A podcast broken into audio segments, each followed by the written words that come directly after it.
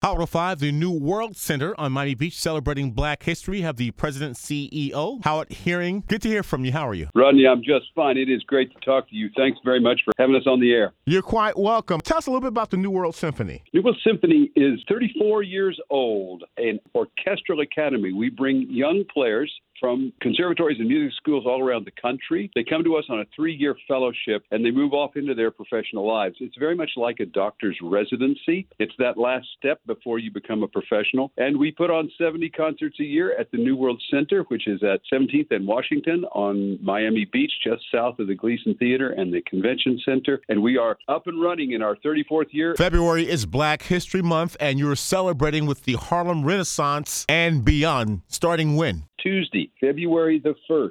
We will be five nights in a row at the New World Center, and we have gathered a rather remarkable group of artists, mostly musicians, but some visual artists and some who are experts in the social movement that began with the Great Depression and led to the Harlem Renaissance, but of course spread beyond Chicago, D.C., Philadelphia, Baltimore, the East Coast. It's a fascinating series of concerts. When I think about the Harlem Renaissance, I am reminded that this was a result of the Great Migration. All of a sudden, in 1915, 1917, and on up into the 1930s, the right people were in the right place at the right time. Now, they were there for the wrong reason. They were fleeing the South. Because of Jim Crow. But the creative energy that came together at that moment and the audiences that were ready to receive it is something that is quite remarkable. We are dipping down into that tradition. We hope we have the right people in the right place at the right time, and we also hope that the audiences will come and hear this music, which is very much a part of, and in fact, an important part of American musical tradition. I Dream a World, the Harlem Renaissance, and beyond. First night,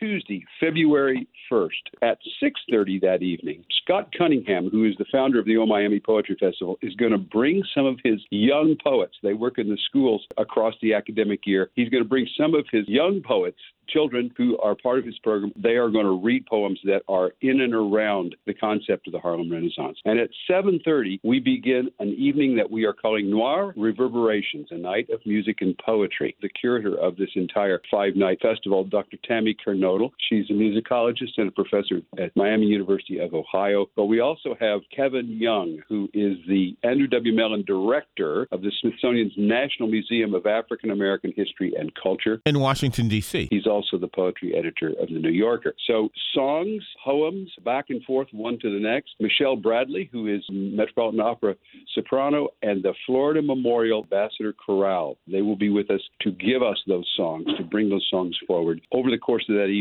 we'll begin the exploration of the music of the Harlem Renaissance. Tickets are $10 and $25. And to purchase tickets, go to NWS New World Symphony, nws.edu. At the landing page, you will see Harlem Renaissance Festival, and you just follow the clicks right on into the ticket purchases. Or by calling our box office, 305 673 3331. Tomorrow, we'll discuss more of your programs at the New World Center. President and CEO, New World Center, Howard Herring, thank you. Thank you, Rodney. Come see us.